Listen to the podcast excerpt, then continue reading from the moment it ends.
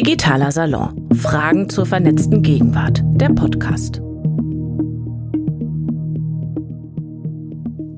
Hallo, ein herzliches Willkommen zum digitalen Salon Spirit in the Cloud. Ich begrüße diejenigen, die hier sind, begrüße diejenigen, die online live dabei sind, äh, zu dieser neuen Ausgabe unseres äh, beliebten Formats. Ich bin Wolfgang Schulz, bin einer der Direktoren des Humboldt-Instituts für Internet und Gesellschaft und kein Religionswissenschaftler, sondern äh, Jurist, Medienjurist. Aber ähm, ich beginne diese Anmoderation mit einer Beichte. Und diese Beichte ist, äh, ich liebe es, Enzykliken zu lesen. Diese Rundbriefe, die der Papst gelegentlich an Bischöfe und an die katholische Kirche insgesamt sendet. Ich bin nicht katholisch, ich würde sagen nicht mal besonders religiös, aber diese Texte lese ich sehr gerne. Und ich möchte zitieren aus einer Enzyklika ähm, Caritas in Veritate 2009, Papst Benedikt äh, hat äh, die geschrieben und da ist zu lesen über soziale Medien. Mit, dem Technolo mit der technologischen Entwicklung verbunden ist die gestiegene Verbreitung sozialer Kommunikationsmittel. Es ist bereits fast unmöglich, sich die Existenz der menschlichen Familie ohne sie vorzustellen. Im Guten wie im Bösen sind die dermaßen im Leben der Welt präsent, dass die Einstellung derjenigen, die Neutralität der sozialen Kommunikationsmittel behaupten und daher ihre Autonomie in Bezug auf menschenbetreffende Moral fordern, wirklich absurd erscheint. Und danach gibt es noch Ausführungen zu äh, der Bedeutung dieses Narrativs der Selbstständigkeit von Technik und welche Bedeutung das für wirtschaftliche Nutzen von ähm, Tech-Konzernen hat. Ähm, und äh, die politische Machtdimension wird thematisiert. Ich würde sagen, das ist keine schlechte Zeitdiagnose, die da drin steht. Danach wird es sehr metaphysisch und da verliert mich der Text. Äh, aber man wird sagen können, äh, diese Diagnose ist äh, interessant und durch wissenschaftliche Erkenntnisse auch von unserem Institut durchaus bestätigt. Wenn es nun nicht möglich ist, die menschliche Existenz ohne die sozialen Medien sich mittlerweile vorzustellen, was bedeutet das denn für die Religionen selbst? Was bedeutet das für religiöse Praktiken? Was bedeutet das für die Institutionen? Das ist etwas, was wir heute hier diskutieren wollen und eine Menge Fragen drängen sich da sofort auf. Das sind Fragen etwa wie, gibt es eine digital vermittelte Rückkehr zu einer eher individuellen Spiritualität und die institutionelle gemeinsame Religionsausübung ist etwas, was darunter leidet? Oder ist es andersherum so, dass sich äh, die verfassten Kirchen äh, stärker dieser Instrumente bedienen und hier eine neue Art von religiöser Praktiken entsteht? Sind es vielleicht bestimmte Strömungen und Religionen, die das besonders sich zunutze machen können und andere, die äh, es vielleicht eher schwer haben in diesem Bereich? Ähm, diese und viele weitere Fragen werden wir äh, heute hier diskutieren und äh, getreu dem eher buddhistischen Motto, äh, wir sind das morgen, was wir heute denken, bin ich sehr gespannt, was die Panelistinnen und Panelisten heute denken, weil uns das vielleicht etwas darüber sagt, was wir morgen sind.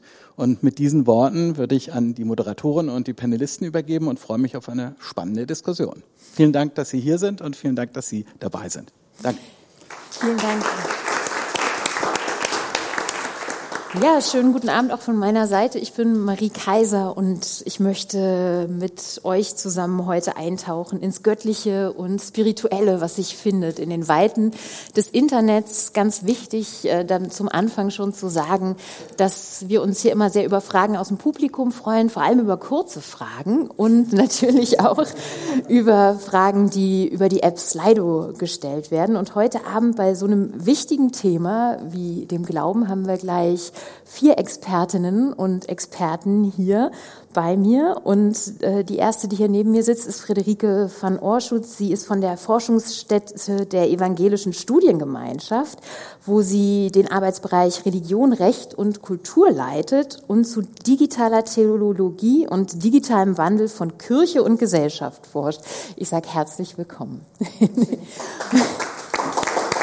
und habe auch Gleich eine kurze Einstiegsfrage, nämlich äh, woran glaubst du und wie sehr lebst du diesen Glauben schon digital aus vielleicht?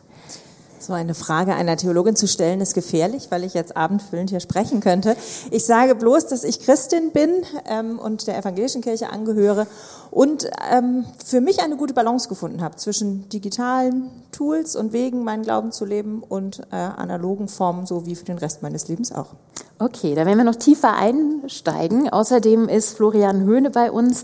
Er arbeitet als wissenschaftlicher Mitarbeiter an der Theologischen Fakultät an der Humboldt-Uni in Berlin am Lehrstuhl für Ethik und Hermeneutik und forscht zu öffentlicher Theologie, Medienethik, Digitalisierung und Verantwortung. Auch hier ein herzliches Willkommen. Und die Frage, woran du glaubst und wie sehr du diesen Glauben schon digital auslebst. Herzlichen Dank. Ich stehe vor der gleichen Versuchung, darauf einen abendfüllenden Vortrag zu halten. Nein, nein, nein. Muss aber nicht. Ähm, als Theologe äh, reflektiere ich christlichen Glauben ähm, kritisch und versuche auch konstruktiv kritisch über die Orientierung aus dem christlichen Glauben nachzudenken. Gleichzeitig verstehe ich mich selbst als Christ und glaube an Gott. Mhm. Und bist auch digital unterwegs als solcher? Ich muss zugeben, dass mein Zugang zum Glauben ein relativ verkopfter ist. Mhm. Von daher bin ich digital unterwegs, aber eher in Diskussionsformaten als in spirituellen Andachtsformaten. Mhm. Ich bin gespannt auf mehr. Unser nächster Gast ist Benjamin Fischer. Er ist Programmmanager der Alfred Landecker Foundation. Das ist eine Stiftung, die gegen Antisemitismus und Hass äh, im Netz zum Beispiel sich engagiert. Und äh, du bist da vor allen Dingen beteiligt, unter anderem an einem Projekt, wo es darum geht, Antisemitismus im Internet in sozialen Netzwerken zu erkennen. Schön, dass auch du da bist. Ja, danke. Wie steht's bei dir mit dem Glauben und dem Ausleben des Glaubens im Digitalen? Ähm, das Gotteshaus, in das ich nicht gehe, ist eine Synagoge. Mhm. Äh, es wäre eine orthodoxe Synagoge. Ich bin einigermaßen religiös aufgewachsen aber ich liebe Cheeseburger, besonders wenn Bacon mit drauf ist. Mhm. Ähm, I'm a bad Jew und ich glaube, die beste Art der Darstellung hat sich bei Seinfeld gefunden. Also in den USA würde man sagen, mhm. I'm a Seinfeld Jew, it's mhm. a cultural thing. Mhm. Ähm, das trifft mein Privatleben. Also Larry David als äh, als Absolut. jüdisches Vorbild. Das nach sehr sympathisch. Minuten Larry David genannt wird auf diesem Panel, dafür schon das ist ein gutes Zeichen, oder? Ähm, der Tags gerettet. Ja. Das freut mich. Wir freuen uns sehr, dass auch Samira Tabdi heute Abend mit dabei ist im digitalen Salon. Sie ist auch Religionswissenschaftlerin an der Ruhr-Uni Bochum und forscht über den Islam in der Gegenwart, über Religion und Online-Medien und hat sich zum Beispiel mit Moscheegemeinden im Netz genauer beschäftigt. Ich sage herzlich willkommen.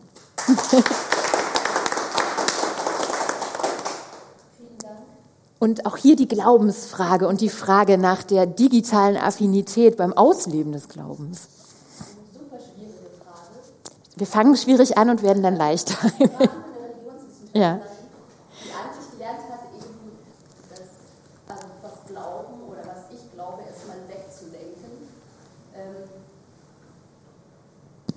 Sorry. ähm, Einerseits versuche ich das so ein bisschen abzuspalten, wenn ich über Religion forsche oder über Religion arbeite, dass ich eben äh, gar nicht bekenntnisorientiert arbeite, sondern wirklich über Religion arbeite. Wobei mir dann die Innenperspektive, die ich mitbringe, weil ich eben muslimisch aufgewachsen bin, sehr hilft im Forschungsprozess.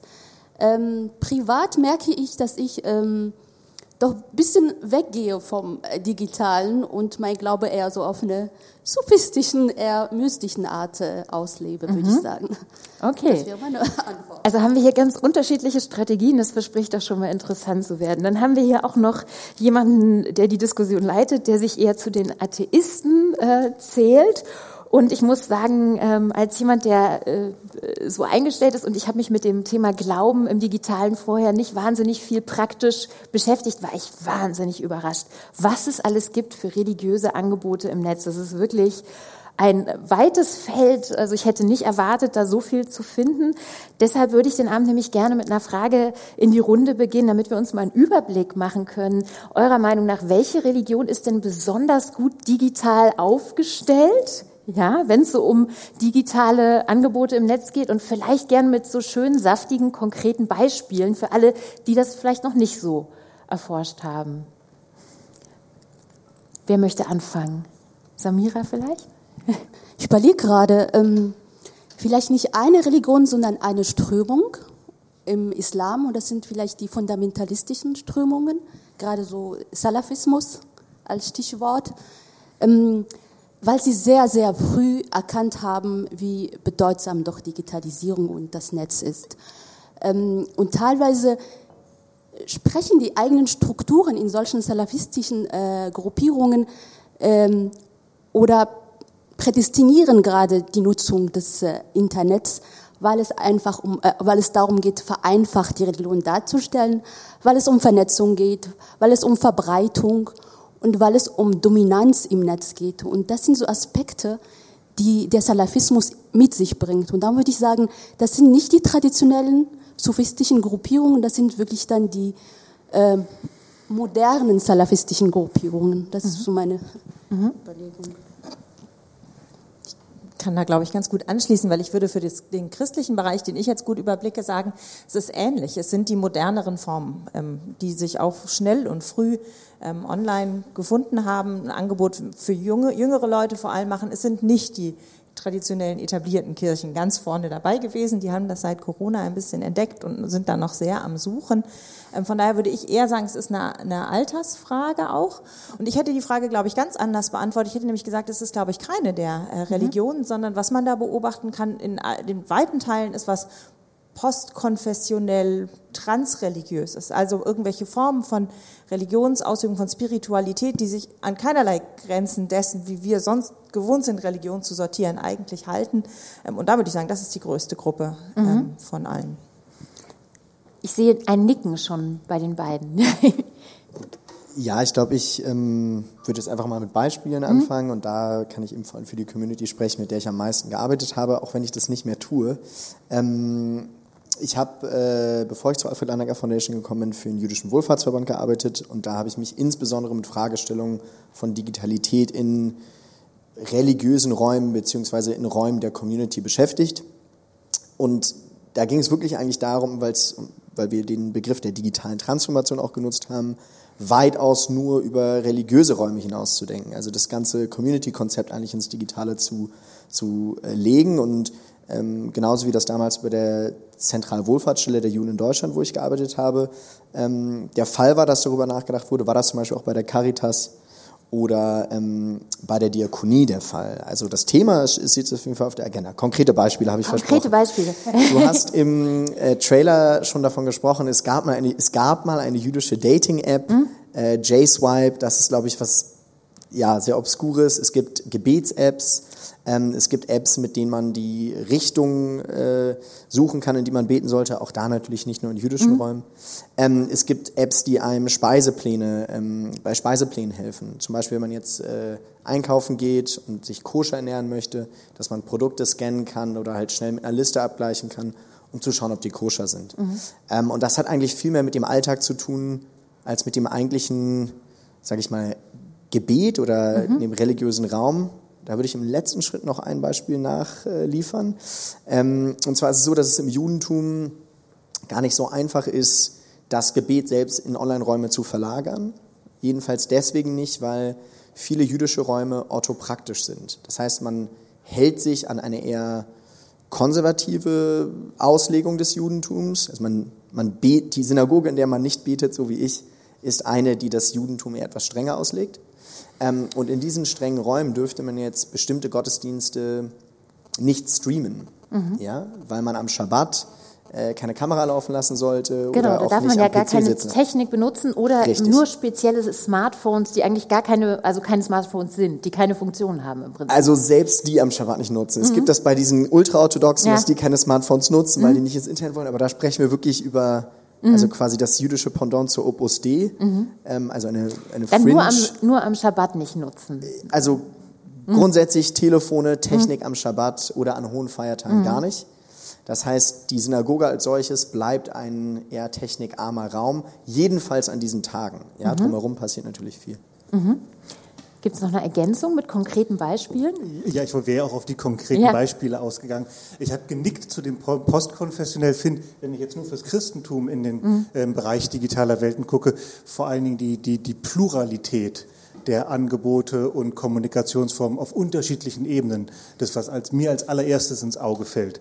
Da reichen die Angebote von dem äh, Facebook-Account von Landesbischöfinnen und Landesbischöfen, die auf dem Weg an ihrer Amtsführung teilhaben lassen und damit eine Kirchennähe herstellen. Das ist im weiteren Sinne ein religiöses Angebot.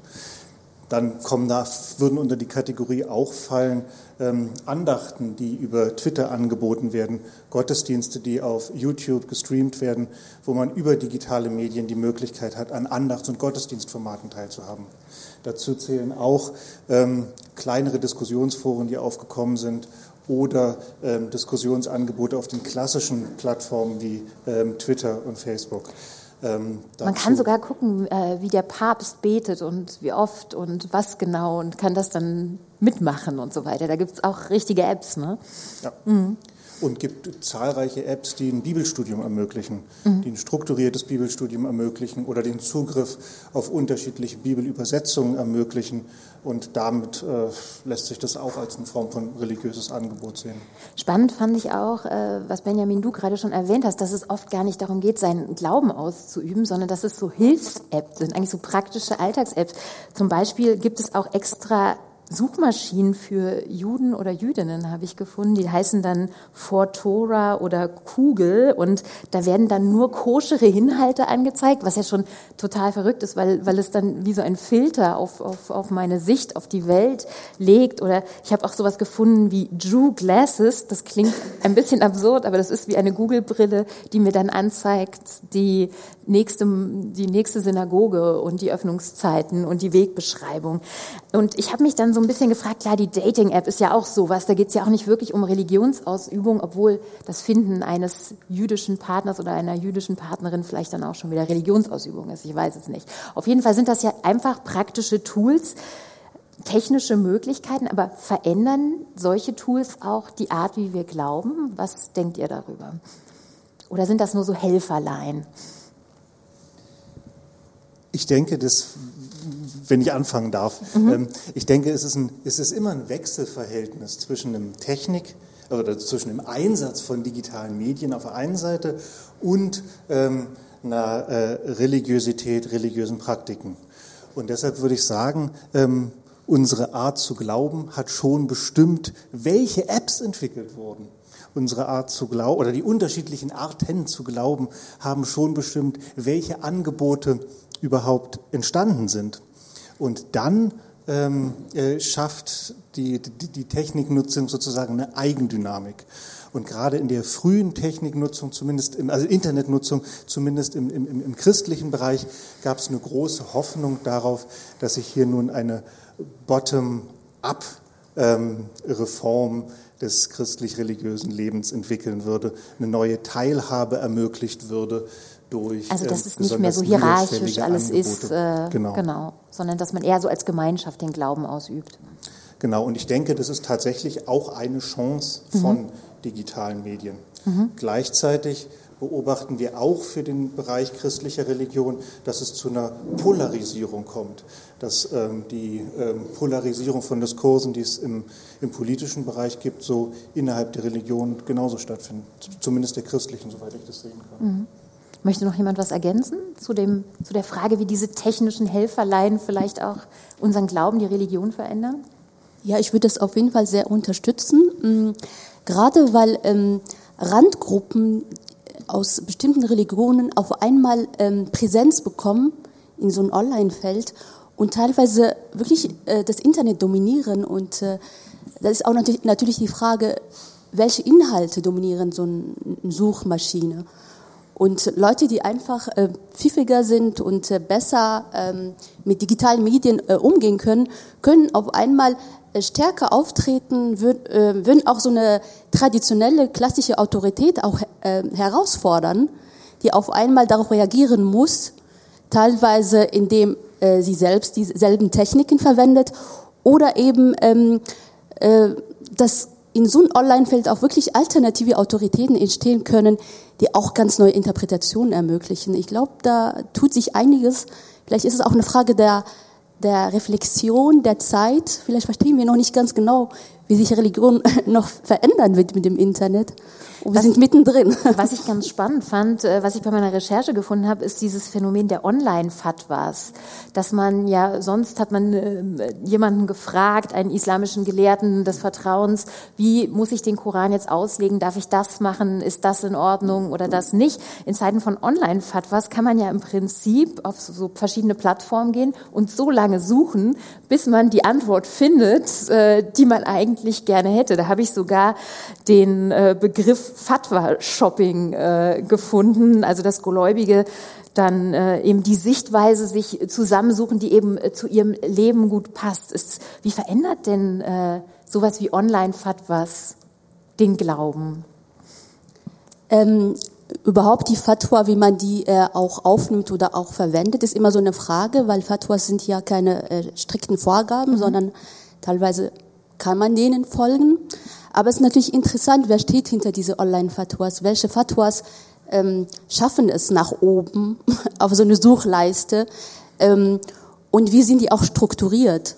Also solche Online-Fatwas können ja auch so eine ähm, so die ganze das religiöse Leben mitstrukturieren. Dann hat man Fatwas über wie äh, wie grüße ich Menschen richtig oder wie welches Essen darf ich essen oder wie muss ich mich verhalten etc. Also ich habe mal Strukturierung. Auch sowas ist es okay Pokémon zu schauen oder sowas. Also, also es ist auch ganz banale Sachen werden da gefragt auf diesen Plattformen. Ja total. Mhm. Es ist so ein so ein Leitfaden, so ein mhm. Online-Leitfaden, wie man richtig korrekt leben, mhm. leben kann. Wie man sich daran hält oder wie das ankommt, das ist eine andere Frage. Wenn es so viele Antworten darauf gibt und man nicht mehr den einen Gelehrten hat, was verändert das? Es ist eine Frage der, ähm, Frage der Autorität. Ich glaube, mhm. das ist ganz wichtig, dass man äh, gerade bei Digitalisierung und Religion die Frage der Autorität nicht äh, aus den Augen verlieren darf, weil sich wirklich da auf dieser Ebene so einiges tut. Und äh, wie Religion sich äh, verändert, ist auch eine Frage, entstehen in diesen Räumen auch neue Autoritäten auf einmal ins äh, Online-Feld kommen. Also Autoritäten, die allein auf in solchen Plattformen durch das Wissen, durch die guten Argumente nach vorne gebracht werden auf so ein Online-Feld und dann ins äh, auf so ein Online-Feld genau und dann ins Offline-Feld auf einmal auch Mitspracherechte entwickeln können, weil sie geübt sind. Also es ist eine ganz interessante Struktur. Mhm. Ich würde das total unterstreichen, weil im christlichen Bereich kann man genau das beobachten. Und das Interessante ist, dass das ja andere Logiken sind. Also, dass andere Menschen Online-Erfolg haben als Offline-Erfolg haben und Institutionen, die es gewohnt sind, auf eine bestimmte Art und Weise Autorität und Macht auszuüben, offline plötzlich völlig, äh, online plötzlich ab, völlig abgemeldet sind und überhaupt keine Autorität mehr haben in dem Deutungsdiskurs. Also da tut sich sehr viel und das wird sich, glaube ich, auch nochmal verschärfen ähm, im Laufe der nächsten Jahre, Jahrzehnte. Ich wollte eigentlich was anderes auf deine Frage mhm. antworten, nämlich, dass ich beobachtet habe im Zuge dieser breiteren Digitalisierung, auch zum Beispiel von Gottesdiensten, ähm, dass die Frage danach, wie alltagstauglich eine bestimmte Art von Religionsausübung ist, eine wird, die plötzlich relevant ist. Ja, da gab es Diskussionen in der christlichen Theologie, ob das in Ordnung ist, dass Leute im Schlafanzug sonntags auf dem Sofa sich einen mhm. Gottesdienst angucken, anstatt sich ordentlich schick zu machen, in die Kirche zu setzen und jeder kann gucken, wer da ist und so. Ähm, und einige fanden das ganz toll, dass Glaube sozusagen alltagsrelevanter wird und sich sozusagen an, das annähert, was man so jeden Tag macht. Und andere haben da eine ganz große Gefahr drin gesehen, dass eben die Heiligkeit der rituellen Vollzüge überhaupt nicht mehr gewahrt ist, wenn man dann da auf seinem Sofa sitzt.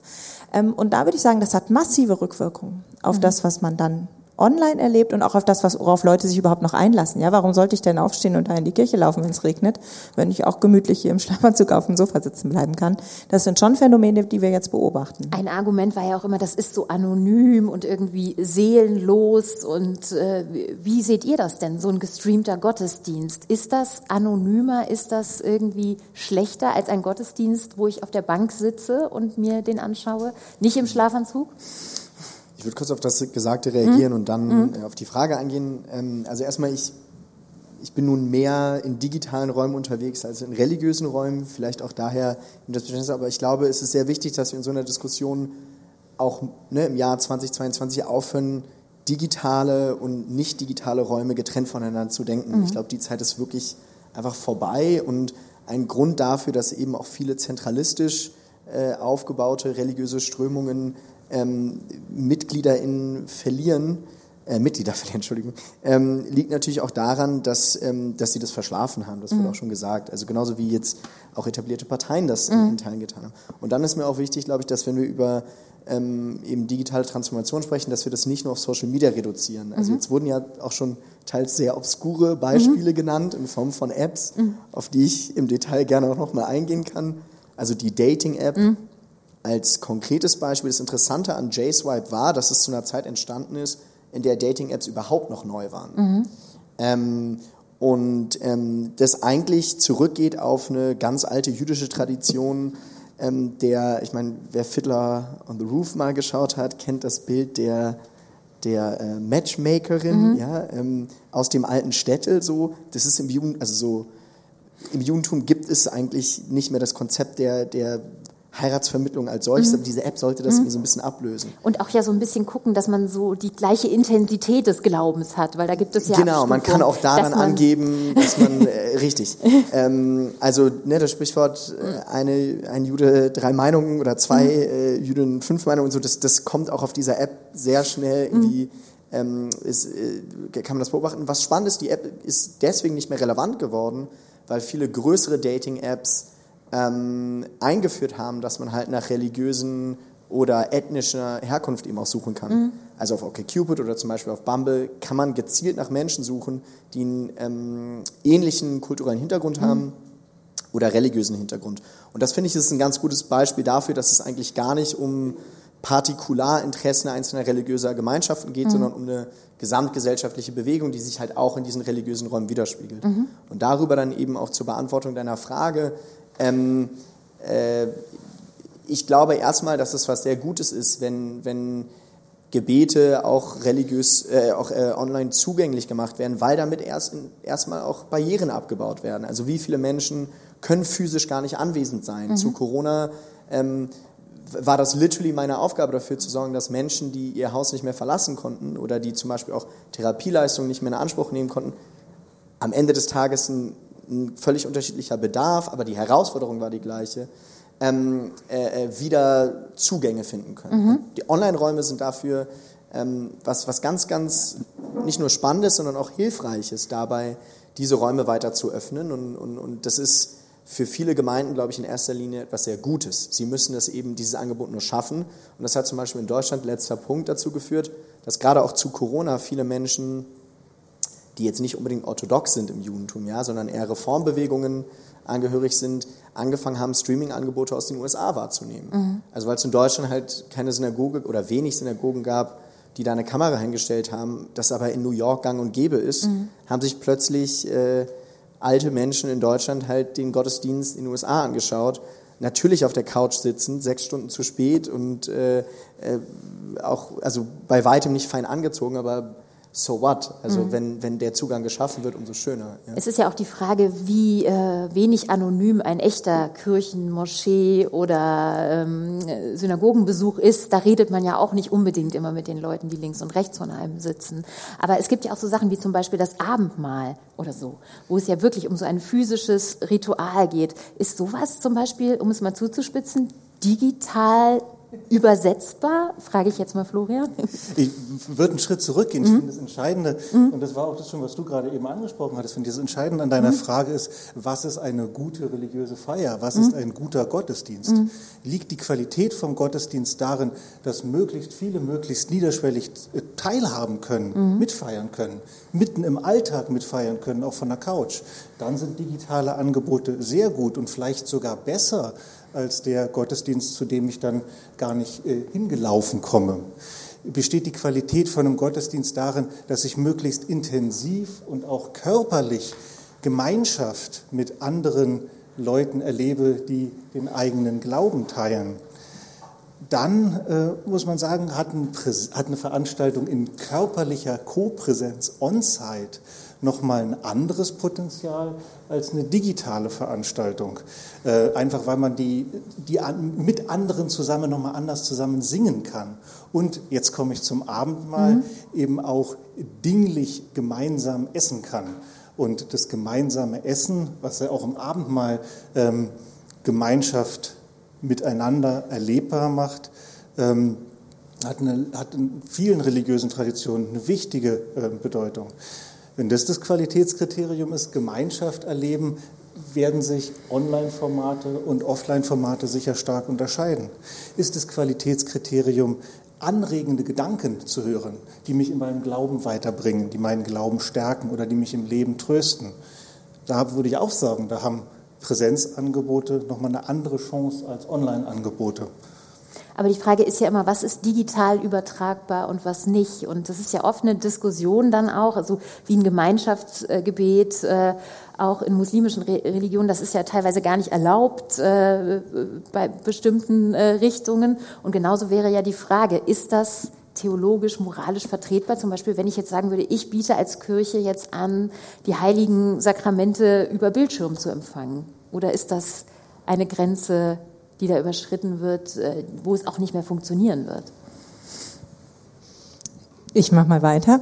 Ähm, also ich würde mich Florian anschließen, dass es darum geht, äh, was man da bewertet. Diese Abendmahlsdebatte ist unendlich lang geführt worden in dieser ersten Corona-Phase ähm, in der christlichen Theologie. Und es gab, würde ich sagen, zwei Lager. Das eine Lager war, wie Florian es gerade beschrieben hat, gesagt, das Entscheidende ist die Gemeinschaft, die entsteht und die lässt sich zumindest mal sehr, sehr schlecht digital irgendwie vermitteln. Gemeinden haben das versucht und die Elemente ausgeteilt, den Leuten nach Hause gebracht oder irgendwelche Symbole oder also so, aber ja, das funktioniert nicht so ganz. Und die andere, das andere Lager hat stärker vom, von dem argumentiert her, was das Abendmahl sagen, in der Gottesbeziehung sein soll, nämlich ein, jetzt evangelisch gesprochen, ähm, Mittel zur Erinnerung an Jesus Christus, das an Elemente und damit an Medien, Brot und Wein sind nichts anderes als Medien zur Erinnerung gebunden sind. Und da würde ich sagen, warum denn nicht? Ja? Also das ist ja schon eine Form von Medienpraxis, mhm. das Abendmahl überhaupt zu feiern. Dann spricht da überhaupt nichts dagegen, dass ich das zu Hause auch mache. Das ist jetzt eine sehr evangelische Position. Die katholische Kirche hat sich da schwerer mitgetan. Aber das würde ich sagen, waren so die Linien. Ähm, und ich, du hörst es vielleicht, tendiere zu der zweiten mhm. ähm, Meinung. Aber würde auch sagen, wenn man sagt, der Gemeinschaftscharakter ist das Entscheidende, dann äh, ist da eine Grenze erreicht, die man zumindest sehr, sehr schwer, nur sehr aufwendig simulieren kann und da doch immer ein Stück hinter zurückfällt. Jetzt haben wir schon mal das Panorama dessen, was es so alles gibt, äh, ein bisschen aufgemacht. Vielleicht schon ein guter Moment, um ähm, das erste Mal ins Publikum zu blicken. Vielleicht gibt es ja hier schon eine erste Frage. Ich sehe da eine erhobene Hand. Gibt's vielleicht schon ein Mikrofon, dann könnten wir vielleicht schon mal eine Frage aus dem Publikum einbinden jetzt.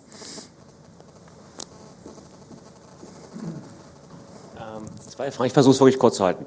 Erste Frage wäre, was man hoffen könnte, wäre ja, dass das Internet, die modernen, digital, modernen digitalen Medien irgendeiner Form den interreligiösen Dialog fördern würde.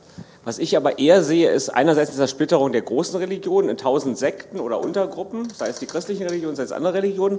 Andererseits eben auch das Aufkommen von schier unendlichen Sekten, Kleinstreligionen, die sich alle so ein bisschen verkapseln. Zweite Frage wäre, wir bleiben mal bei der ersten. Also die Frage, wer führt es eher zum Zersplittern oder eine Zusammenführung? Ich gebe es mal in die Runde. Ich würde sagen, tendenziell eher zur Zersplitterung. Mhm. Es ist ähm, einerseits diese Idee, dass gerade neue Medien so eine Möglichkeit oder Zugänglichkeit schaffen für verschiedene Gruppierungen, einmal sich zu äh, präsentieren und auch teilweise so eine Demokratisierung. Jeder hat Zugang zu den Quellen.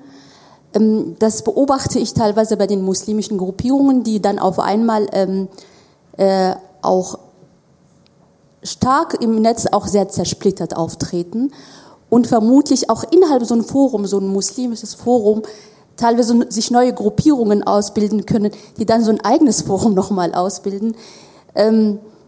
Ich vermute mal, äh, rein digital äh, gesprochen, äh, passiert da also einiges an Zersplitterung, heißt aber nicht, dass äh, gerade Moscheen äh, die digitalen Medien nicht nutzen, um eben so interreligiöse Dialoge zu führen. Das findet auch ganz stark statt, dass man eben äh, Sunniten und Schiiten einlädt, online miteinander zu diskutieren und sozusagen die Gemeinsamkeiten herauszuarbeiten. Florian, du wolltest auch reagieren, hatte ich den Eindruck? Ich wollte, ja? auf, hm? so, soweit ich es beobachten kann, aufs Christentum bezogen, kurz antworten. Beides. Denn es widerspricht sich nicht. Also es, es kommt zu Zersplitterungen und es entstehen jeweils kontextuell neue Verbindungen und neue Begegnungsmöglichkeiten. Mhm. Was ich, äh, wurde ja jetzt schon mehrfach erwähnt, dass gerade oft die Angebote im Netz irgendwie so großen Erfolg haben, die eher Richtung Fundamentalismus gehen oder die eher extremere Positionen vertreten. Ist das was, äh, was so eine Annahme ist äh, oder was vielleicht auch so ein Klischee ist oder ist da wirklich was dran, dass extremere Positionen vielleicht erfolgreicher sind? Ich glaube, und ich meine, das hat sich jetzt ja auch schon so ein bisschen an diesem, jetzt im Panel auch gezeigt, ähm, dass natürlich andere Strömungen einer Religion durch Vernetzung sichtbar gemacht werden können, dass eben online hat einen Effekt.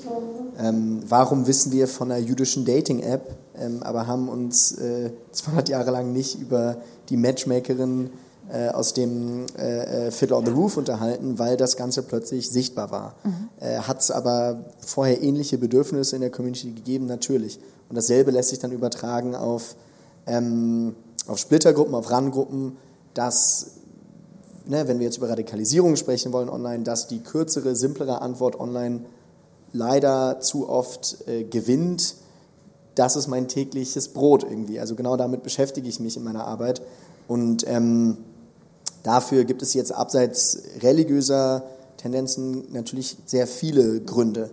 Ähm, aber ne, also wenn es plötzlich möglich war, den, äh, weiß ich nicht, Milchbauern, die gerne dienstags äh, mit dem linken Fuß zuerst aufstehen, zu vernetzen und denen die Möglichkeit zu geben, sich zu mobilisieren und äh, äh, endlich mal in den Austausch zu treten, dann war das genauso möglich für Leute, die halt sehr dumme Gedanken haben. Und ich glaube, äh, als Gesellschaft insgesamt sind wir deswegen, also gerade auch in diesen Zeiten stehen wir vor abnormal schweren Herausforderungen. Ähm, wenn wir in die verschwörungsideologische Szene schauen, wenn ich mir anschaue, dass jemand wie Oliver Jannig, der jetzt glücklicherweise äh, in Haft ist, in kürzester Zeit 240.000 Menschen auf Knopfdruck erreichen konnte über seinen Telegram-Kanal äh, und da die krudesten Mordfantasien irgendwie äh, abgelassen hat, wohingegen das RKI teilweise auch auf Telegram nicht mal die Hälfte der Menschen erreicht mhm. hat. Also Oliver Janich ist nicht besser ausgebildet als RKI, er hat nicht das größere Budget ähm, und er sagt auch keine schlaueren Dinge, aber er konnte einfach besser kommunizieren. Mhm. Und ähm, da müssen wir uns insgesamt als Gesellschaft, glaube ich, damit beschäftigen, wie wir Online-Räume gestalten wollen, wie wir sie besser moderieren wollen und natürlich auch, wie wir sie regulieren wollen.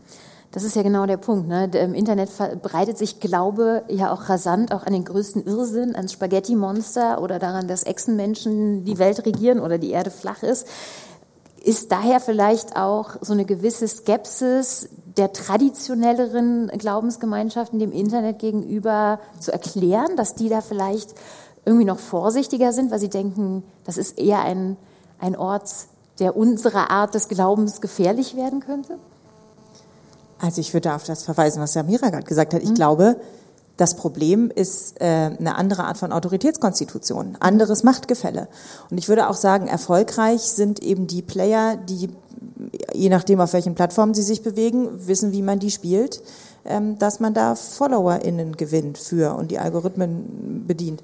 Ähm, und das ist schon was, wo ich Unsicherheit bis leichtes Flattern bemerke bei den Kirchenverantwortlichen, mit denen ich so zu tun habe, weil das ist man nicht gewohnt. Mhm. Dass man so sein Institutionelles hat und da ist ein Pfarrer in der Kirche und der macht es und der ist auch da und das ist halt wie es ist, so ja, und, ähm, ist eins. Aber plötzlich da auch in einem Konkurrenzkampf zu stehen um Aufmerksamkeit ähm, und mit weltweit äh, agierenden äh, anderen religiösen Playern sich irgendwie behaupten zu müssen, das äh, ist mindestens ungewohnt für das die kirchliche Landschaft, religiöse Landschaft, die wir so in Deutschland gewohnt sind. Von daher habe ich eher das Gefühl, es ist mehr äh, ein bisschen Ratlosigkeit und Sorge, als jetzt tatsächlich ähm, die Angst durch die Art des, der Kommunikation korrumpiert zu werden. Mhm. Weil man beobachtet ja schon, dass über zum Beispiel eine von der evangelischen Kirche eingesetzte YouTuberin, äh, die da Inhalte äh, kommunizieren sollte, also es sozusagen Versuche gibt, das irgendwie zu nutzen, die noch so ein bisschen holperig sind. Holperig. Im Moment. Ja, genau. Da, die wurde ja dann auch ersetzt. Ne? Vielleicht äh, können wir die Geschichte kurz hören. Für alle, die sie nicht kennen. Ja, die wurde nicht ersetzt, aber die hatte sozusagen, äh, das lief, glaube ich, über ein Jahr. Ich weiß es gar nicht mehr. Das war sozusagen in der relativ frühen Phase dieser digital Förderungslinie da, die es in der evangelischen Kirche gab und die hat das ein Jahr lang gemacht und ähm, genau, dann wurde das nicht verlängert. Da gab es auch immer mal wieder über einige der Äußerungen ein bisschen Streit oder sozusagen in den Communities irgendwie Diskussionen. Die hat eine relativ konservative ähm, ethische, moralische Linie gefahren. Ähm, genau. Es gibt jetzt ein Nachfolgeprojekt, das sogenannte YID-Netzwerk. Das ist ein Netzwerk von ganz vielen verschiedenen digital affinen. Da ist ein lesbisches Pfarrer-Ehepaar dabei, da ist ein diverse Pfarrer viel und noch so ein paar andere YouTuber und TikToker und so. Also die haben das sozusagen diversifiziert, würde man das jetzt sagen. Mhm. Genau. Genau, das ist nochmal so ein ganz eigenes äh, Themenfeld. Ähm, religiöse InfluencerInnen. Ähm, wie ist das so das Ding? Weil ich meine, in vielen Bereichen sind ja Influencer und Influencerinnen, äh, die wirklich die vermitteln. Und das ist ja dann vielleicht nicht mehr unbedingt äh, jemand wie der Pfarrer oder die Pastorin, die dann erfolgreich ist, oder, sondern eher jemand, der vielleicht jung ist und seine Meinung zum Glauben hat. Was ist das, äh, wie wichtig werden die sein in Zukunft und wie wichtig sind die vielleicht schon? Also wie gesagt, die, ähm, die Influencerinnen und Influencer ähm, im islamischen Feld kommen ganz stark oder kamen ganz stark aus solchen äh, fundamentalistischen Gruppierungen die sehr schnell erkannt haben, wie wichtig eben Religion auch pers äh, personell zu ähm, vermitteln. Mittlerweile sieht man aber auch ähm, nicht fundamentalistische äh, Aktivistinnen und Aktivi Akti äh, Aktivistinnen, die gerade äh, das Netz nutzen, um eben auch ähm, Alternativen zu diesen fundamentalistischen äh, Strukturen anzubieten. Wobei das ist wirklich noch sehr, sehr vorsichtig. Es ist ähnlich, ähm, wie du gesagt hast, auch ähm, diese Unsicherheit, wie geht man mit diesen neuen Medien um? Wie geht man mit TikTok um? Rein religiös, rein islamisch, weil da findet man ja auch eine Fülle nicht äh, islamistische oder isla islamische ähm, äh, Materialien, Videos und so weiter. Kann man seine Religion dort äh, präsentieren? Ist es religiös erlaubt? Ist der Raum heilig? Es ist auch eine Frage des Raumes auf einmal, die sich Kannst stellt. Kannst du dir das vorstellen, dass äh, man, äh, dass es dazu führen kann, dass gesagt wird, TikTok ist ein guter Ort, um über Glaube sich auszuschauen. Das ist ein sehr kurzes Format. Und, äh, da, da hm? findet sich auch vieles, also was, auch äh, islamische. Kannst du, mal, kannst du mal ein Beispiel geben, was man da zum Beispiel findet? Man findet teilweise äh, ganz, ganz klassisch Pia Vogel zum Beispiel, mhm. der stark auf TikTok äh, mhm. äh, predigt. Mittlerweile aber auch Moscheen, die so ein bisschen versuchen, da äh, Fuß zu fassen. Aber ich glaube, es ist immer noch eine Frage, ob dann äh, ähm, Gebete auf TikTok irgendwie präsentiert werden. Es ist äh, noch eine unsichere Frage, weil eben gerade wenn es um Rituale geht, ist die Frage de, des Raumes und auch der, ähm, der Zeit, der körperlichen Präsenz auf einmal von Bedeutung. Man muss die neu denken in so ein so ein Online-Feld. Was bedeutet das eigentlich? Das taucht ja immer wieder auf. Ist das Internet heilig genug oder ist der Ort zu profan, um bestimmte Dinge zu machen? Ich habe mich gefragt, ist das, ich meine, dieselbe Frage hätte man sich ja stellen können beim Radio zum Beispiel, wo dann irgendwelche Andachten übertragen und die hat man sich damals ja auch gestellt. Ist das eine Frage, die wir komplett, die wir jetzt vielleicht noch im Kopf haben, aber in zehn Jahren wird die keine Rolle mehr spielen? Darauf antworten. Mhm ich finde, der Blick in die Geschichte ist da äh, auf eine heilvolle Art und Weise ernüchternd. Und auch auf deine Frage vorhin, ob ähm, äh, christliche Kirche, evangelische Kirche da hyperkritisch auf äh, digitale Medien ähm, äh, reagiert. Das gab es bei früheren Medienentwicklungen genauso. Es gab in den 50er Jahren eine Debatte darüber, ob die Presse, die Massenpresse, Kanzel sein kann, mhm. ja oder nein ob die heilig genug ist, um zu predigen. Von daher, das sind keine neuen Themen. Und auch die, die Fundamentalkritik äh, gegenüber neuen Medien oder neuen Praktiken ist keine, kein, kein neues Phänomen. Mit der Frage, ob Omnibusreisen, neu aufkommende Omnibusreisen, die Fähigkeit von Menschen, längere Strecken zuzuhören, äh, kaputt machen, sodass die Menschen einer Predigt nicht mehr lauschen können. Also du glaubst, dass das wird irgendwann einfach nicht mehr relevant sein, die Frage nach der Profanität des Internets? Nein, ich, ich glaube, die Frage wird relevant bleiben. Ich glaube, die also ich persönlich und ich als Theologe kann mit einer scharfen Unterscheidung zwischen Profanität und Heiligkeit so nichts anfangen. Mhm. Ähm, ich würde da eher auch aus theologischen Gründen ähm, von der Erfahrung her ähm, argumentieren. Wo erfahre ich eine, eine, eine Realität, die mich, die mich berührt, die mein Leben verändert, die mir einen neuen Horizont aufschließt, die mich einen inneren Frieden empfinden lässt oder die mir Versöhnung mit anderen Menschen ermöglicht oder die mich inspiriert, mich für andere einzusetzen und was Neues anzufangen. Und da, wo ich das erlebe, da ist nach meinem Verständnis was, ähm, was Religiöses passiert. Da ist ein Glaubensphänomen passiert. Das kann im Digitalen passieren, das kann in einer, in einer WhatsApp-Diskussion mit einem, mit einem Kumpel passieren, das kann in einem, äh, in einem YouTube-Video passieren mit Musikhintergrund, was ich mir anschaue. Und das kann genauso gut bei einem klassischen alten On-Site-Besuch äh, passieren. Mhm. Und wenn man das heilig nennen mag, was da passiert, dann ist das Internet schon lange auch ein Ort von Erfahrungen des Heiligen. Mhm das Internet als Ort von Erfahrung des Heiligen. Wollen die anderen darauf vielleicht noch reagieren? Ich würde nur noch mal erinnern an das, was Benny gerade gesagt hat. Ich würde auch die scharfe Unterscheidung zwischen digital und analog so nicht mehr mhm. machen. Das sind fast alles, ähm, also wir, wir leben ja sehr viel hybrid ähm, und sind geprägt durch die digitalen Kulturformen. Von daher würde ich auch sagen, das lässt sich so einfach gar nicht unterscheiden. Und ich würde, also würde auch sagen, die Frage wird sich erledigen. Die hat sich für alle anderen Medien auch erlebt. Gab die Debatten auch beim Buchdruck, ob das noch ein mhm. echtes Buch ist, wenn das doch aus der Maschine kommt. Mhm. Also von daher glaube ich, ähm, muss man das aussitzen, kann man das auch mit gutem Gewissen aussitzen. Eine Frage hätte ich noch äh, zum Thema, äh, wir reden immer darüber, wie Religion und wie Glauben im Internet äh, ausgelebt werden kann, aber kann es auch sein, dass das Digitale ein Raum ist, an dem die Abwendung von der Religion ja auch eine Rolle spielen kann. Da denke ich gerade ähm, an Samira Tabdi, äh, dass das ja auch in bestimmten Ländern äh, wie Saudi-Arabien zum Beispiel auch nicht so leicht ist, das in der analogen Welt äh, zu äußern, dass man da vielleicht äh, an bestimmte Dinge nicht mehr glaubt, bestimmte Dinge nicht mehr leben will. Also ist das Internet im Prinzip dann vielleicht gerade in solchen Ländern ähm, auch ein Ort, an dem sich Atheismus ausleben lässt oder sich dahin finden lässt? Ich glaube, das ist gerade das Internet, wenn es äh, die arabischen Länder betrifft, wo nicht nur jetzt ähm, antireligiöse äh, Debatten entstehen, sondern auch teilweise auch die politischen Debatten. Also der arabische Frühling ist eben, glaube ich, ohne das Internet nicht äh, zu denken.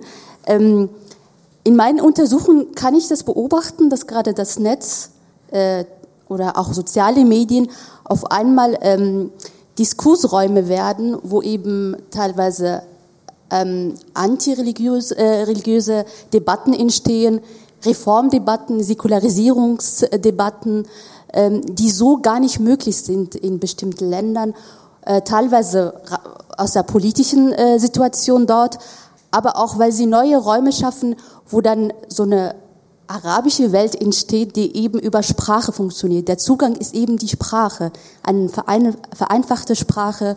Auf einmal kann jemand aus äh, Tunesien mit jemand aus Saudi-Arabien über kritische Themen sprechen. Man, es entstehen Diskurse, die dann weitergetragen werden und sicherlich auch, ähm, wenn man nochmal die Verbindung offline, online, die man irgendwie immer zusammendenken muss, ähm, im Kopf äh, hat, äh, sicherlich auch on, äh, offline eine Rolle spielen. Man hat es ja gesehen. Es gibt äh, zum Beispiel Feministinnen, die dann äh, in Saudi-Arabien ähm, versuchen dann aufzutreten, teilweise verfolgt werden und übers Netz äh, dadurch auch Leute mobilisieren, da, damit auch sozusagen äh, Unterstützung kommt. Also da passiert so einiges auf so offline, online ähm, was teilweise interessant ist, dass es online stattfindet und in, ins Offline geht und zurückkommt ins Online. Das ist so ein, so ein Zirkel, würde ich sagen. Mhm. Vielleicht noch mal ein guter Moment, um noch eine Frage aus dem Publikum einzubinden. Ich sehe eine erhobene Hand da hinten. Ja, das ist ein gutes Thema. Also Religion im Netz. Also wie tritt Religion auch im Netz auf? Das ist genauso ein Raum wie der physische. Es ist absolut das Thema. Das muss man zusammendenken. Und ich frage mich zum Beispiel, ähm, ich arbeite witzigerweise auch mit dem Klosterlandverband zusammen und da überlegen wir uns auch Digitalisierung, was wie. Äh, und gerade Klöster haben ja so ein Problem, soll man erlauben, digitale Geräte mit reinzunehmen? Das würde ja eigentlich die Idee des Klosters, die Welt draußen zu lassen, konterkarieren. Das ist natürlich, hat das sich damals niemand vorstellen können. Aber kann man dann vielleicht auch andererseits überlegen, wie kann die Religion im Netz religiöse Orte schaffen. Also beispielsweise in Computerspielen, 3D-Welt, Metaverse. Also auch dort religiöse Orte zu schaffen, die auch die Religion dort zeigen, leben lassen, eben dann im Digitalen und das dann wieder vielleicht zurückspringt, vermischt. Also das wäre vielleicht auch mal ein Gedanke. Ist das eine Möglichkeit, äh, religiöse Orte erschaffen im Internet? Ein religiöse, ein Internetkloster, eine Internetsynagoge? Absolut, und es passiert auch schon. Also ähm, ich will jetzt nicht wieder mit so abgefahrenen Beispielen um die Ecke kommen. Nee, aber, Bitte. Aber ja, also wenn man, ähm, das gibt es auf jeden Fall. Also es gibt, wir, wir müssen, also auch da lohnt sich der Blick in die Geschichte. Ich erinnere mich daran, dass so, gerade was evangelikale Strömungen angeht, ist ja diese, diesen fanatischen Glauben an Armageddon und das jüngste Gericht gibt. Und mit Aufkommen von Special Effects kommt quasi, und by the way, große Fanszene, also wenn ihr das mal anschauen wollt, echt mal reingucken, kommt quasi jedes Jahr ein neuer Film über Armageddon raus, der jedes Mal noch greifbarer und noch übertriebener versucht, dieses Szenario darzustellen. Aber die digitalen Medien, die Plattformen fördern extreme Inhalte, weil sonst wird man gar nicht mehr wahrgenommen. Das hat überall, nee. egal in welchem Thema. Das mhm. ist den Plattformen egal, ob es jetzt um Konsum geht, Politik, Religion, spielt denen keine Rolle. Das Beispiel habe ich ja aufgebracht, Bubble. um darauf hinzudeuten, wie ähm, in dem Fall das Medium Film dazu geführt hat, dass ein religiöser Raum auf eine andere Art und Weise immer anschaulicher gemacht wurde. Und dass genau dieser Effekt äh, in, in jetzt Virtual Reality zu erwarten ist, davon ist auszugehen. Es gibt schon die ersten äh, äh, Gemeinden, die, die ins Metaverse, äh, Metaverse reinströmen. Es gibt auch schon die ersten Online-Synagogen. In New York gibt es da irgendwie eine, ne? die, wo man, glaube ich, auch irgend, sogar äh, lernen kann über die Religion und alle möglichen ja, also Kurse so Lernplattformen und so, das gibt es auch alles mhm. schon. Also da, da sind wir eigentlich mhm. schon. Das, das wird alles kommen. Was, eine Sache, die ich gerne aufgreifen würde, wegen des, des ähm, den ich, ein spannender Gedanke, der vielleicht auch Platz auf dem ähm, Podium haben könnte, nämlich umgekehrt zu denken, vielleicht Religion als Raum zu begreifen, in dem man mal technikfrei unterwegs sein könnte. Ähm, und das ist, also jedenfalls für mich muss ich sagen, es gibt einen Tag im Jahr, an dem ich mein Handy wirklich ausschalte und das ist Yom Kippur. Das ist der höchste jüdische Feiertag. Also ich glaube, ähm, da wird unterschätzt, wie sehr Leute auch nach solchen Räumen manchmal suchen. Es ist in dem Fall natürlich so ein bisschen aufgedrängt, aber eigentlich wäre das spannend mal zu, ja, zu beobachten. Punkt dazu sagen, weil das, es gibt Kloster auf Zeit, das ist super beliebt. Also genau deshalb rausgehen, ein paar Tage nachdenken.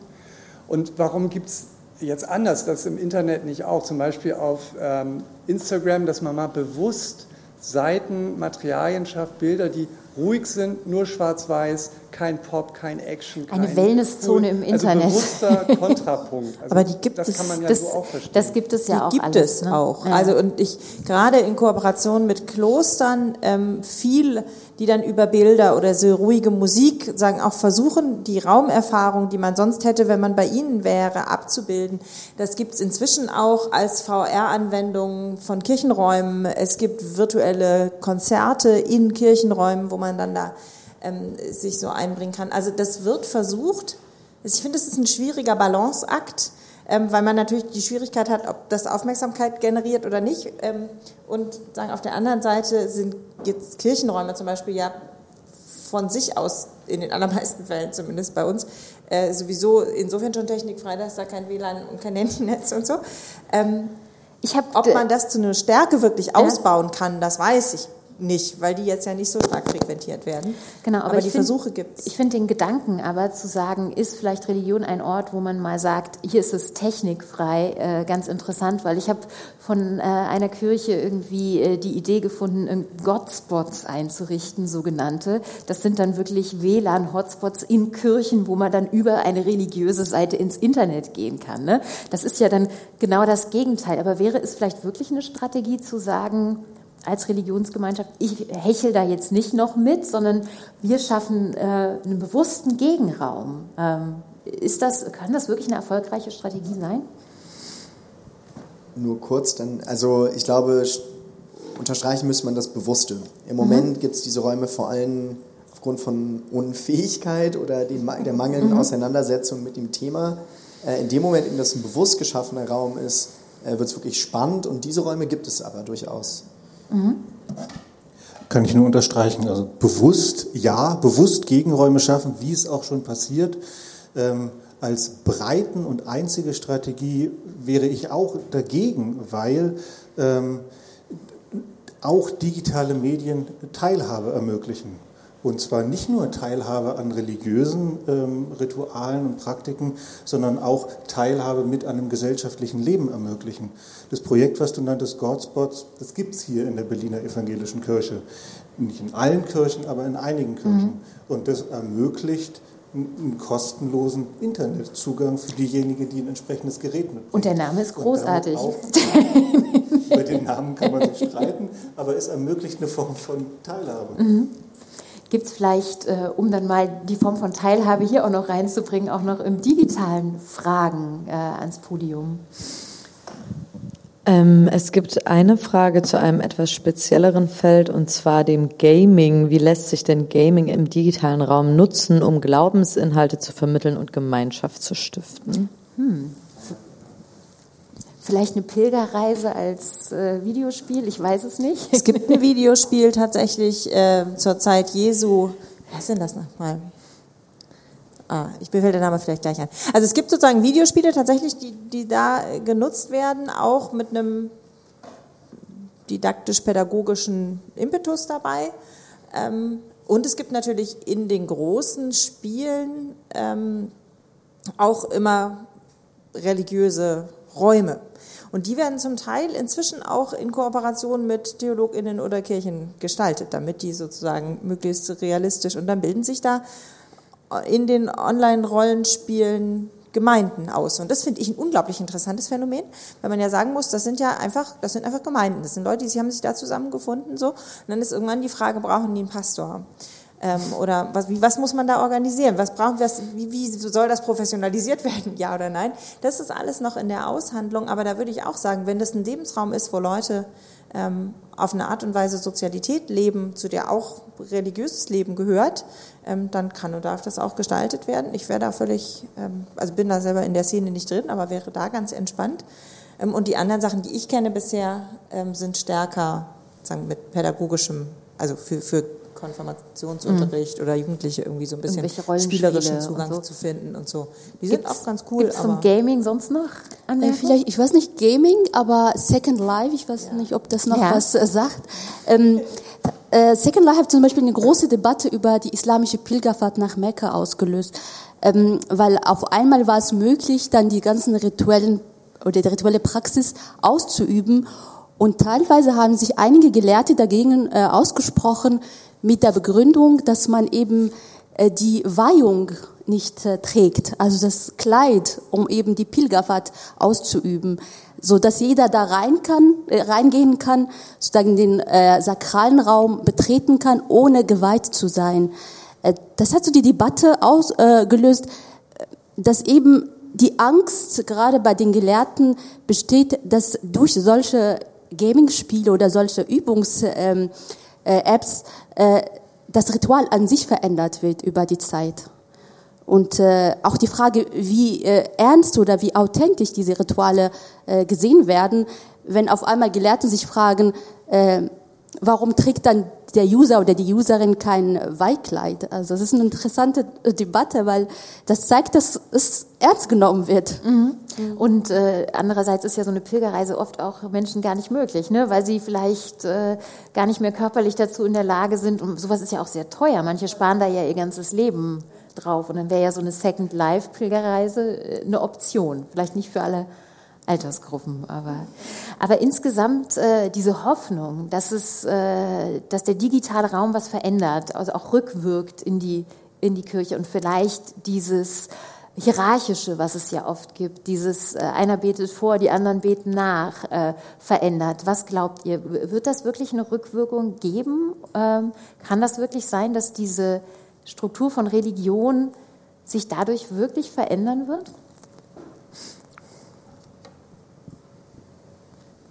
Also ich würde sagen, das tut sie schon, ja, aber die Zeit der Euphorie ist vorbei. Also für, für alle Felder, dass man da irgendwie jetzt keine Ahnung, eine Demokratisierung oder stärker Partizipation oder so. Das stimmt alles, aber es stimmt eben auch immer das Gegenteil. Ja? Also ich würde ja sagen, das ist aber offline auch nicht anders. Ähm, man sieht nur viele Dimensionen viel mehr. Es hat ja auch schon viele Formen partizipativer, dezentraler Religion gegeben vorher, die hat nur keiner gekannt, weil das irgendwelche Kreise waren, die sich irgendwo getroffen haben, von denen auch keiner wusste und es war vielleicht auch gewollt, dass das keiner wusste. Ähm, also von daher fällt es mir schwer, die Frage jetzt zu beantworten, weil ich würde sagen, äh, wie in anderen Lebensbereichen auch, ähm, führt es sozusagen immer zu Entwicklungen, die immer, immer gleich auch einen Backlash mit sich bringen. Dass die Institution sich verändert, würde ich sagen, ist gegeben. Aber auch, auch durch die Offline-Bedingungen, mit denen wir so zu tun haben. Aber wenn man mal guckt, was so den traditionellen Religionsgemeinschaften einfällt, das ist ja nicht sehr interaktiv meistens. Also wenn Gottesdienst gestreamt wird, dann ist das ja ja, dann kann ich nicht wirklich darauf reagieren. Also ist das im Prinzip äh, die Stelle, wo mehr passieren müsste, dass es mehr Interaktion auch gibt? Also da gibt es ja auch verschiedene Formate. Es gibt ja auch ganz viele Angebote, zum Beispiel über Zoom oder ähnliche Plattformen, die stark auf Interaktionen mhm. angelegt mhm. sind.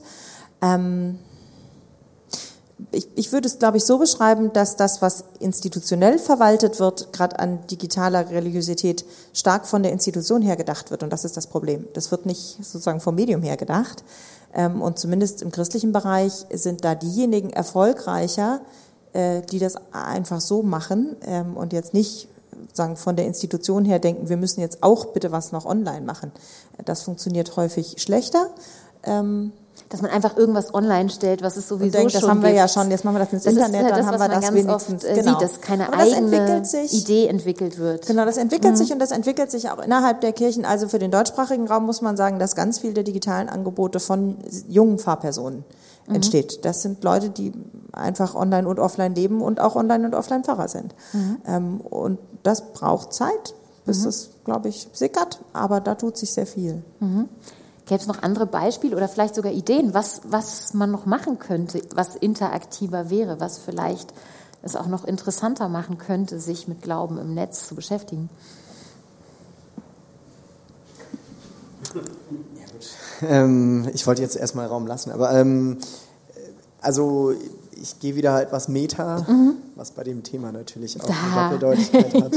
ähm, nee, ähm, ich, was ich eigentlich spannend finde, ist, dass Religion es ja schon schafft, Individuen mit individueller, aber auch mit kollektiver Verantwortung zu konfrontieren. Und das sage ich jetzt komplett wertfrei. Mhm. Ähm, und wenn wir als Gesellschaft uns gerade ernsthaft mit der Frage auseinandersetzen müssen, wie wir eigentlich eine Form von digitaler Resilienz schaffen wollen, also wie wir es schaffen, eine Gesellschaft aufzubauen, die nicht nur reagiert auf Dinge, die online passieren, sondern als Kollektiv in der Lage ist, Digitalität zu leben und, und auch zu gestalten, dann wäre ja eigentlich gerade dieses Spannungsverhältnis von individueller und kollektiver Verantwortung auch ein Schlüssel dazu. Mhm.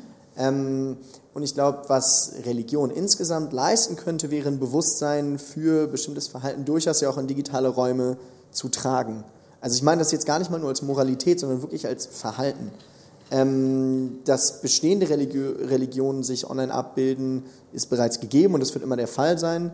Ähm, ich glaube, umgekehrt ist aber wichtig, dass insbesondere die Institutionen für sich auch verstehen, dass sie zum Beispiel bei so Problemstellungen ernsthaft auch einen Mehrwert bringen könnten. Denn was man, glaube ich, bei vielen religiösen Konzepten sieht, ist äh, Cringe 3000. Also wir mhm. haben über Games gesprochen, so ich wollte jetzt nichts dazu sagen, aber ähm, Genau, also jetzt Cringe mal unabhängig 3000 heißt es sind ganz merkwürdige Sachen da, ja, ganz komische Spiele, für die man sich ein bisschen schämt. also verdammt lustig eigentlich. Also es lohnt sich echt, sich das anzuschauen. Ähm, was ich dazu aber vielleicht noch abschließend sagen würde, ist, äh, dass man immer natürlich auch über die Menschen sprechen muss, die hinter dieser Szene stehen. Ähm, und auch da wieder, so Serious Gaming ist eigentlich ein total spannendes Feld. Äh, es wäre total spannend, mal darüber nachzudenken, was man über Gaming-Szenen tatsächlich erreichen könnte. Und das Problem ist eben, es wurde schon angesprochen, dass da tendenziell eher ähm, in die falsche Richtung gearbeitet wird. Also top-down mhm. Und, und mit dem Versuch, äh, plötzlich ein bestehendes Konstrukt für sich zu gewinnen, anstatt äh, darin überzugehen. Florian wollte auch was sagen. Ich, ich wollte auch mhm. was Grundsätzliches äh, sagen. Ähm, ich äh, bin, bin, bin kein Experte für alle religiösen Traditionen, von daher kann ich es da nicht beantworten, aber für meine eigene, die evangelische oder die evangelischen Tradition würde ich doch betonen, und das wird für viele andere religiöse Traditionen genauso stimmen, dass ähm, ein Hang zu Interaktivität, ein grundlegend kritischer und hierarchiekritischer Impetus Religion nicht von außen begegnet, sondern in vielen religiösen Traditionen selbst zutiefst eingebacken ist. Mhm. In biblischen Traditionen, in, ähm, gerade in Traditionen reformatorischer Theologie, aber auch in der Praxis des äh, christlichen äh, auch des katholischen Dann ist das Internet das ideale Medium. Das Internet kann das ideale Medium dafür sein, hat aber, und das muss ich auch kritisch sagen, ja ganz konkret auch zu, äh, zu Gegenbewegungen geführt, zu einer Hierarchisierung geführt und zu einer stärkeren Konzentration auf den Pfarrer geführt oder eine Pfarrerin geführt. Wenn Sie sich ein, äh, oder wenn ihr euch einen evangelischen Gottesdienst anguckt, gibt es in Präsenz Elemente, in denen die Gemeinde was tut mhm. und in der Liturgen, Liturg, also Pfarrperson etwas tut mhm. und wo es zu Gespräch und irgendeine Form von ritualisiertem Austausch kommt. Die allerersten, also viele von den ersten Gottesdiensten, die zu Beginn der Corona-Pandemie gestreamt wurden, waren viel stärker pfarrerzentriert, mhm. Pfarrerinnenzentriert, viel stärker einseitig, als das Präsenzgottesdienste sind, weil die Antwort der Gemeinde, das antwortende Gebet, der antwortende Gesang in, der, in den ersten Inszenierungen wegfiel. Von daher würde ich sagen, digitale Medien können hierarchiekritische Sachen, äh, hierarchiekritische Impetus äh, verstärken, können interaktive Elemente fördern, können aber auch genauso zunächst die gegenteilige Wirkung haben. Mhm. An der Stelle vielleicht nochmal der Blick ins Publikum. Gibt es vielleicht noch eine Frage? Ich sehe hier eine Hand, hier vorne. Ich würde hallo, guten Abend. Ich würde es mal probieren, auch wenn es vielleicht jetzt nicht die einfachste ist. Ähm, was ich jetzt mitbekomme, die Diskussion geht viel ins Soziologische, ins Interaktive, ähm, in die Richtung. Ähm, ich habe bei einem Panel-Teilnehmer gelesen, der Biografie, es geht um digitale Theologie. Und da schoss mir sofort in den Kopf, hat nicht Bultmann mal gesagt, ähm, bei der Entmythologisierung, Leute, die im Krankenhaus liegen und sich modern behandeln lassen, die Radio hören, sollten eigentlich gar nicht mehr ähm, mit unvernünftigen Dingen zu tun haben, sondern ähm, sich auf die vernünftige Theologie berufen, wenn ich es richtig verstanden habe, um das abzukürzen. Jetzt reden wir über Digitales und Theologie. Ist und da denke ich besonders an ein Phänomen, was mir da sofort in den Kopf schießt. Das ist Jordan Peterson, der ein Kanada, kanadischer Professor, der Millionen Aufrufe über stundenlange Videos über die Exegese des Alten Testaments ähm, erzielt. Also ich glaube nicht unbedingt, dass das Internet immer nur verkürzt, sondern es gibt auch gegenteilige Phänomene, wo Leute sich stundenlang Vorlesungen über das Alte Testament anschauen. Was wäre die Frage? Ähm, ja, danke, ähm, wollte ich dazu kommen. Ähm, genau diese, diese theologische Schiene. Wie weit das Internet eben wegkommt von dem Vernünftigen und eher vielleicht wieder ins Mythologische, in dieses nicht ganz verständliche, aber trotzdem eine Gesetzmäßigkeit erkennende des Internets. Ähm, hat das eine Auswirkung darauf? Wer möchte antworten? Ich glaube, Benjamin, du hast so wissend genickt. Also ich habe bei John Peterson genickt, aber ich bin der einzige Nicht-Theologe auf diesem Panel, ja. deswegen gebe ich hier schön ab. Also. Ich habe bei Bultmann gezuckt, aber über die Bultmann-Exegese können wir ein andermal streiten. Ähm, ich kann es mal versuchen. Ich, ich tue mich immer ein bisschen schwer bei Fragen, die so sehr auf das spezifisch online abgehen, weil ich glaube, von außen ins mythisch-mystische oder bis ins Merkwürdige reingehende religiöse Phänomene hat es auch online, äh, offline gegeben, aber die haben wir nicht gesehen. Und jetzt sehen wir sie und wundern uns, was es so alles gibt. Ähm, und würde, finde es deshalb immer schwer zu sagen, das ist, weil es online ist. Ich würde eher sagen, das gibt's halt und jetzt ist es sichtbarer und vielleicht hätte Jordan Peterson sonst da vor weiß ich nicht wem äh, stundenlang doziert und die hätten das toll gefunden. Ähm, von daher finde ich das ganz schwer, da eine, eine starke Korrelation irgendwie aufzumachen. Und dieses, ähm, dieser, dieser Versuch, rational über Dinge nachzudenken, die irrational scheinen. Das ist jetzt mal ganz basal zusammengefasst. Das Bultmannsche Programm, das ist was, was auch digitale Theologie ausmacht. Ja? Also erstmal ein analytischer Zugang ähm, und dann zu versuchen, das zu reflektieren. Und ich würde aber sagen, immer auch, wenn man jetzt aus der, aus der christlichen Perspektive Theologie treibt und nicht nur analytische Religionswissenschaftler, kannst du vielleicht gleich was ergänzen, ähm, dann hat das immer auch die Herausforderung, dass ich mich rückfragen lassen muss, meine Denkmodelle, mit denen ich da rangehe, meine Art und Weise, das zu beschreiben, zum Beispiel Gemeinde als eine Sozialform oder als Gemeinschaft oder so zu beschreiben, wie muss sich die verändern? Ähm, wenn die Phänomene jetzt so und so und so aussehen. Also es hat sozusagen immer auch was Selbstkritisches ähm, dabei. Und da würde ich sagen, ähm, das ist gerade nicht sozusagen mystifizierend, sondern eher das Gegenteil. Wäre mein Ansatz dafür. Ähm, mein Ansatz, aber ich würde mich persönlich auch nicht der Bultmann-Schule zuordnen. Mein Ansatz wäre, und ich, ich, hoffe, es klingt nicht zu akademisch, mein Ansatz wäre, ähm, ich würde die Unterscheidung zwischen Vernunft und Mythos so nicht einkaufen. Ähm, ich würde sagen, Menschen versuchen sich die Welt zu erklären. Ähm, und sie tun das mit unterschiedlichen Mitteln. Und die sind jeweils immer kontextuell geprägt, die sind geprägt durch die Machtverhältnisse und Kulturen, in denen sie leben. Und ein Zugang, der stark mit Geschichten arbeitet, ist einer. Ein Zugang, der sehr analytisch mit dem, was wir Vernunft zu nennen gelernt haben, arbeitet, ist ein, ist ein anderer. Aber eine, eine, eine Hierarchie zwischen diesen beiden Zugängen von vornherein aufzumachen, ähm, da wäre ich nicht dabei. Der entscheidende Punkt ist für mich genau der, den du genannt hast. Habe ich irgendwie die Fähigkeit oder entwickle ich die Fähigkeit, in eine gewisse Selbstdistanz zu gehen und mir die Frage zu stellen, ist es gut, was ich hier denke, mache, wie ich die Welt sehe und was macht es mit anderen Leuten?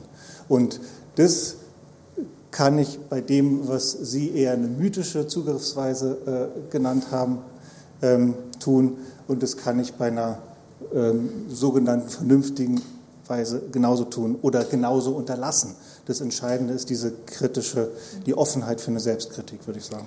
Wir kommen schon so langsam zum Ende der Diskussion und zum Schluss würde ich ganz gerne noch eine kleine Reise in die Zukunft machen und einmal in die Runde fragen, was ihr glaubt, wenn wir jetzt sagen, wir reisen 50 Jahre in die Zukunft, wir lassen das alles hinter uns, diese Skepsis, äh, die dem Internet vielleicht entgegengebracht wird.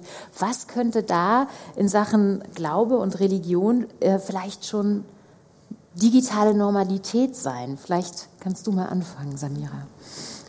Ich könnte mir vorstellen, ganz rein optimistisch, dass sich, äh, dass sich ähm, Theologien entwickeln, also muslimische Theologien, ähm, die eben das digitale Mitdenken, also auf einmal wird vielleicht die äh, Islam oder islamische Pilgerfahrt online möglich, weil man eben sich die Mühe gemacht hat, auch zu überlegen, wie, was heißt es eigentlich Raum, Zeit, Körper digital zu denken. Da müssten ja auch neue Konzepte gedacht werden, vielleicht auch neue Regelungen, ähm, Vorschriften.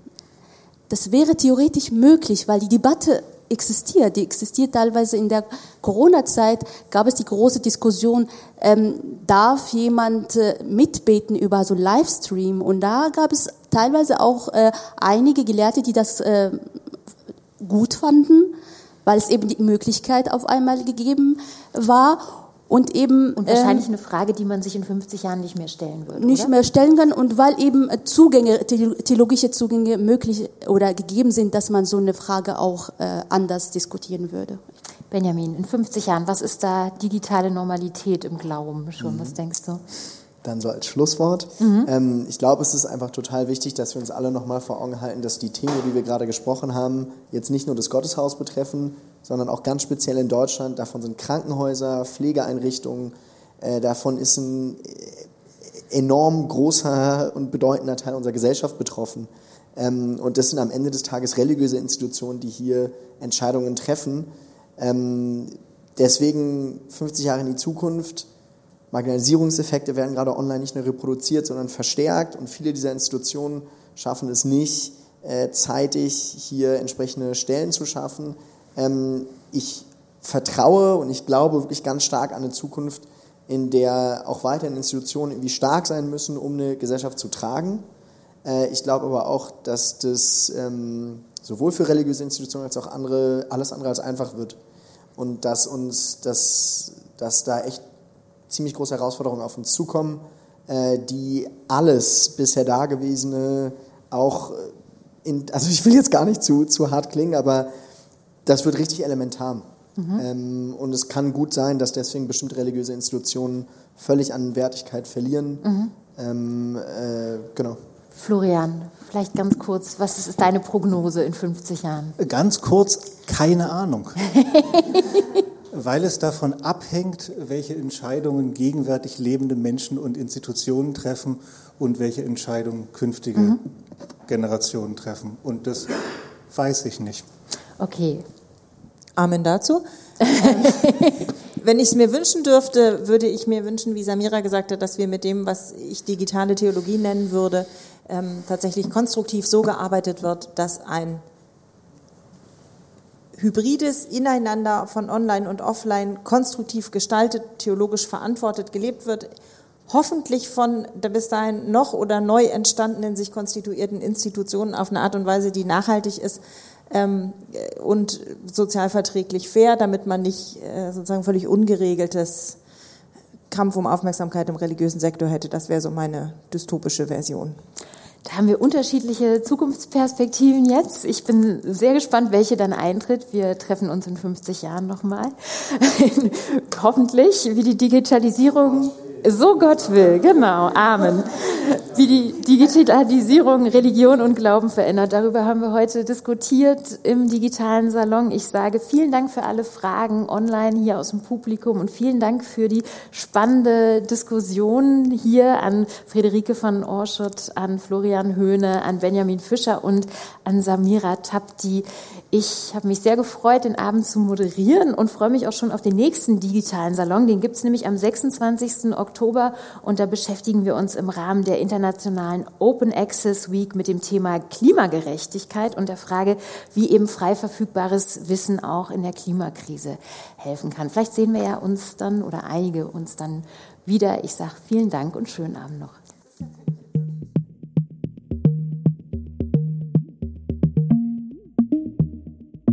Der digitale Salon ist eine Produktion des Alexander von Humboldt Instituts für Internet und Gesellschaft und der Kooperative Berlin. Weitere Folgen des digitalen Salons als Podcast findet ihr auf iTunes und Spotify. Auf YouTube außerdem alle Folgen als Video.